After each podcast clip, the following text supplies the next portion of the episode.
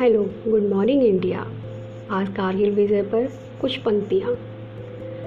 26 जुलाई का वो गर्वित पल था, जिस पल हमारी सेना ने दुश्मन को फिर से धूल चटाई थी। उन गगनचुंबी पहाड़ियों से, आग के गोलों से बर्फ़ पिघलाई थी। दिया संदेश फिर से दुनिया को कि हम हिंदुस्तानी हैं, ना कल हारे थे, ना आज, और ना कल हारेंगे। हम संतान उस पृथ्वीराज शिवाजी महाराणा की हैं, जिन्होंने बंद आँखों से दुश्मन को मार गिराया था। और ना किसी का एक इंच लेते हैं और ना अपना आधा इंच देते हैं।